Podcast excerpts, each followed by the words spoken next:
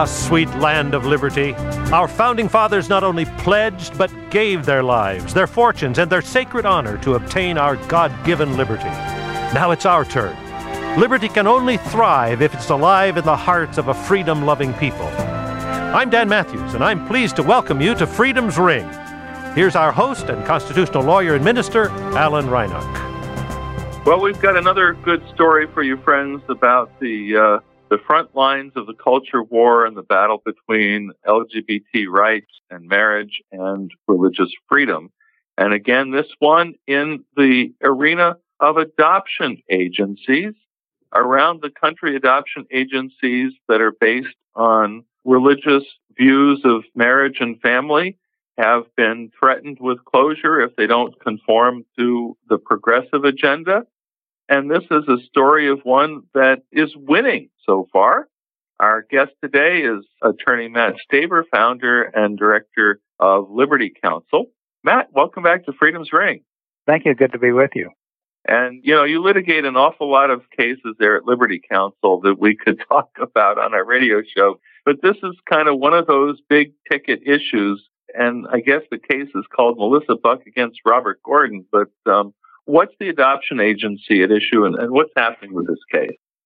This case, interestingly, has a unique history, and it really underscores the ideology that trumped the well-being of the children and the families involved.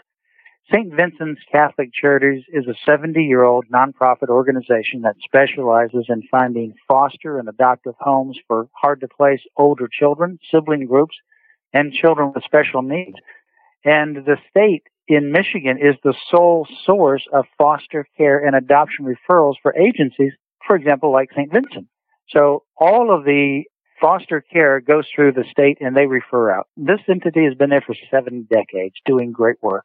What happened is they got a letter. All the adoption agencies and foster care parent agencies got a letter from the uh, state of Michigan saying they are in desperate need for additional families to be able to place their backlogged children in the foster care system. And this went out to Saint Vincent's. Saint Vincent's, obviously, as a licensed adoption agency, licensed individual families to be both foster parents and adoptive parents to be able to make that process happen. So they got a letter, just like other organizations got a letter, we're in desperate need of additional foster parents. Well, on the heels of that letter, just right after it, within about a week or two, another letter came from the state of Michigan. And this one said to Saint Vincent Catholic Charities, you're no longer eligible to be a licensed foster care entity. We're not going to refer any more foster care and adoption referrals to you because you have this position that marriage is between a man and a woman, and you want to place children in homes with a mother and a father. And so that's discriminatory, they said. You're completely banned from the foster care and adoption referral process. And this is just in the wake of sending out this emergency letter that they need some additional foster care parents and adoptive parents. What this did, Matt, is actually all of the different ent- the parents that were licensed through Saint Vincent's Catholic Charities were not able to participate anymore. It literally stopped not only future, but it stopped their ability to do anything with the uh, children. In the midst of an emergency, they cut off the very source that could provide the answer. And this not only included Saint Vincent Catholic Charities, but also the Bethany uh, Christian Adoption Services as well. So I'm assuming that their basic premise from those in whatever Michigan agency is, is doing this is that to only place children in families with a mother and a father is a form of discrimination and bigotry. And um, we require all of the organizations that participate in providing services, you know, with referrals from the state uh, to be non-discriminatory, and you're not non-discriminatory. Is, is, that's right. Is that the gist of their that, that's position? It. Yeah, and, and they elevated this L G B T ideology way over the well-being of these children. You couldn't have had such a contrast. Sending out this emergency letter that we need more foster care parents and then stopping the very entities that right. are providing them. Now, what happened here, this started because of the newly elected Michigan Attorney General, Dana Nessel. She became the Attorney General in Michigan in January of that year, this year, and uh, she ultimately issued this uh, directive with other agencies in the state. She is an open lesbian in a same, uh, quote, sex uh, relationship, marriage relationship, if you will. And uh, she wanted to make this act, and uh, she eliminated these agencies. Now, a difference in contrast, really. The Bethany Christian Services had the same general policy and practice as Saint Vincent's, but they decided to compromise their beliefs in Michigan. Not outside of Michigan, but the Michigan version of Bethany compromised in order to get along and continue to survive. To the credit of Saint Vincent Catholic Charities, they said, we can't compromise. This is a non-compromisable issue, and they filed a lawsuit. And a federal judge has now found that the Michigan Attorney General and the state of Michigan violated their constitutional rights and ultimately issued an injunction against uh, the rule that disqualified the Saint Vincent. Of course, it's also going to apply to the Bethany Christian Services. But it's a real contrast there, and it really is um, something I think that teaches us something. Don't compromise your values. This is something that's so critical to the essence of your mission. Saint Vincent chose to fight, and they won. Now, this case also has just recently been put up on appeal. The Michigan Attorney General is not going to stop. She has continued to right. appeal, but in the meantime, oh, I, they've got a good injunction. So. Sure. Well, you know, I want to take a step back from this and take a look at some of these issues with you, because it strikes me that the term discrimination gets thrown about loosely, and maybe we need to understand and come to a better understanding in our society, because, of course, gay people don't want to be discriminated against, so why do they think it's fair to restrict the freedoms of, of the religious sector, of those who disagree? They want to have their identity, so why not extend the same freedom to the religious sector to have their own identity? Now, you know, I'm in Blue State, California, and I work with folks who are on the left, who are in the gay community, and we have these conversations, and the people I work with are willing to extend, are willing to see that, you know, what's fair for one is fair for the other, and we got to figure out how we all get along. But then there are those, like you're saying, this Michigan Attorney General who is really on the attack and is willing to harm children as, you know, an ideological agenda and not make room for an established Roman Catholic agency to continue serving children. It's it's craziness, isn't it?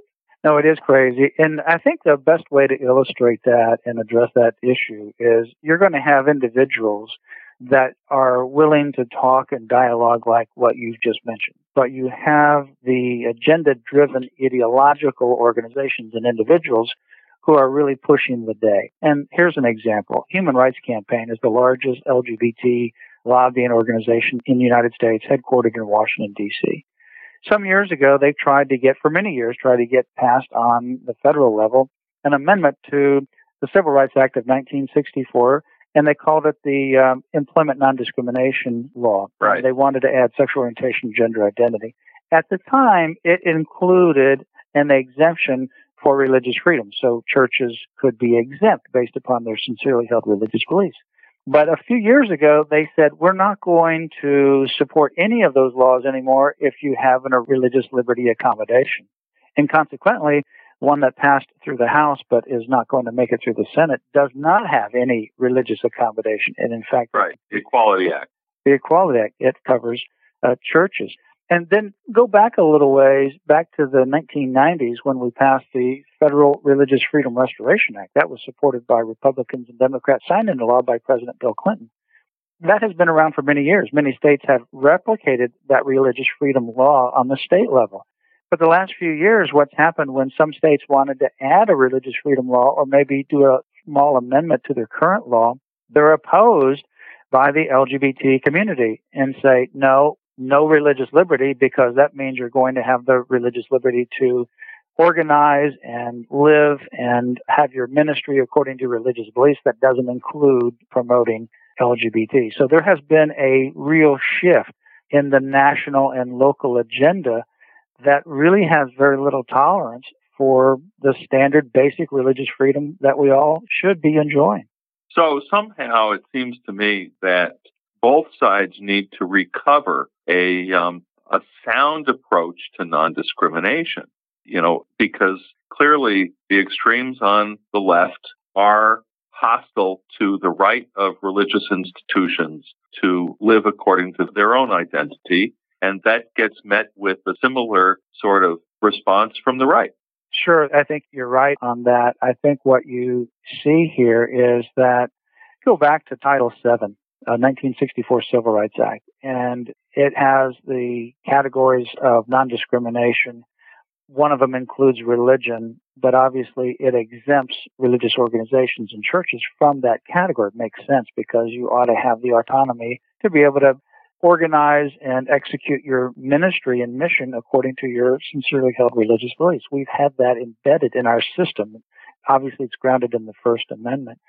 But what we see happening today is there's no room when it comes to this L G B T religious freedom clash for religious freedom. And that's exactly what you experienced in Michigan. But Michigan's not the first state.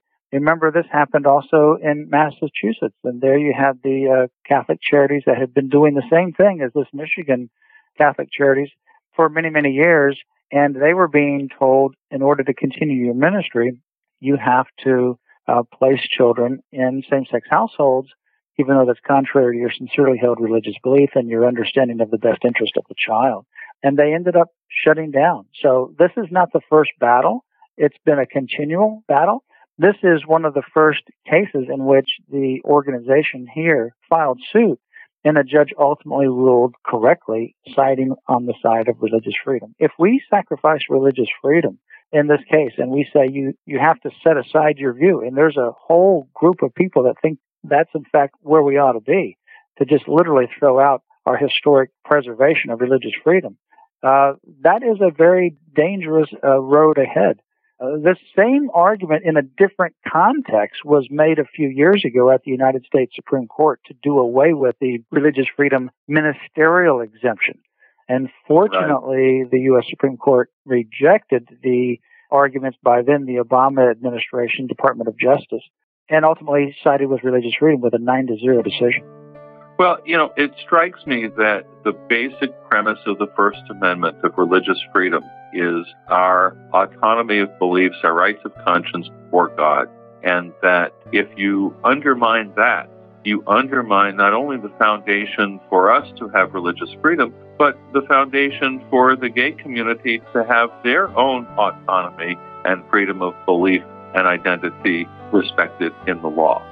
So, to me, no right is an island, and, you know, we need to work towards a society that respects all of our individual freedoms.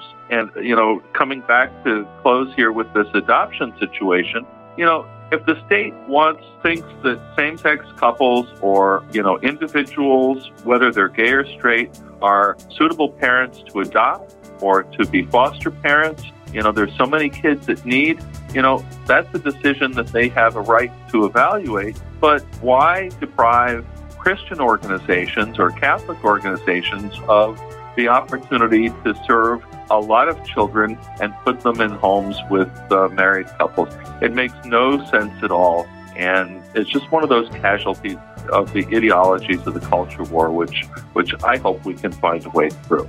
Well, we're very much out of time. I appreciate, as always, our guest, Matt Staver, founder and director of Liberty Counsel. And we've been talking about a, a wonderful victory in Michigan, the court ruling in favor of a Roman Catholic adoption agency.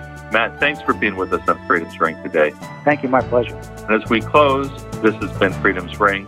I'm your host, Alan Reinach. Until next week, let freedom ring.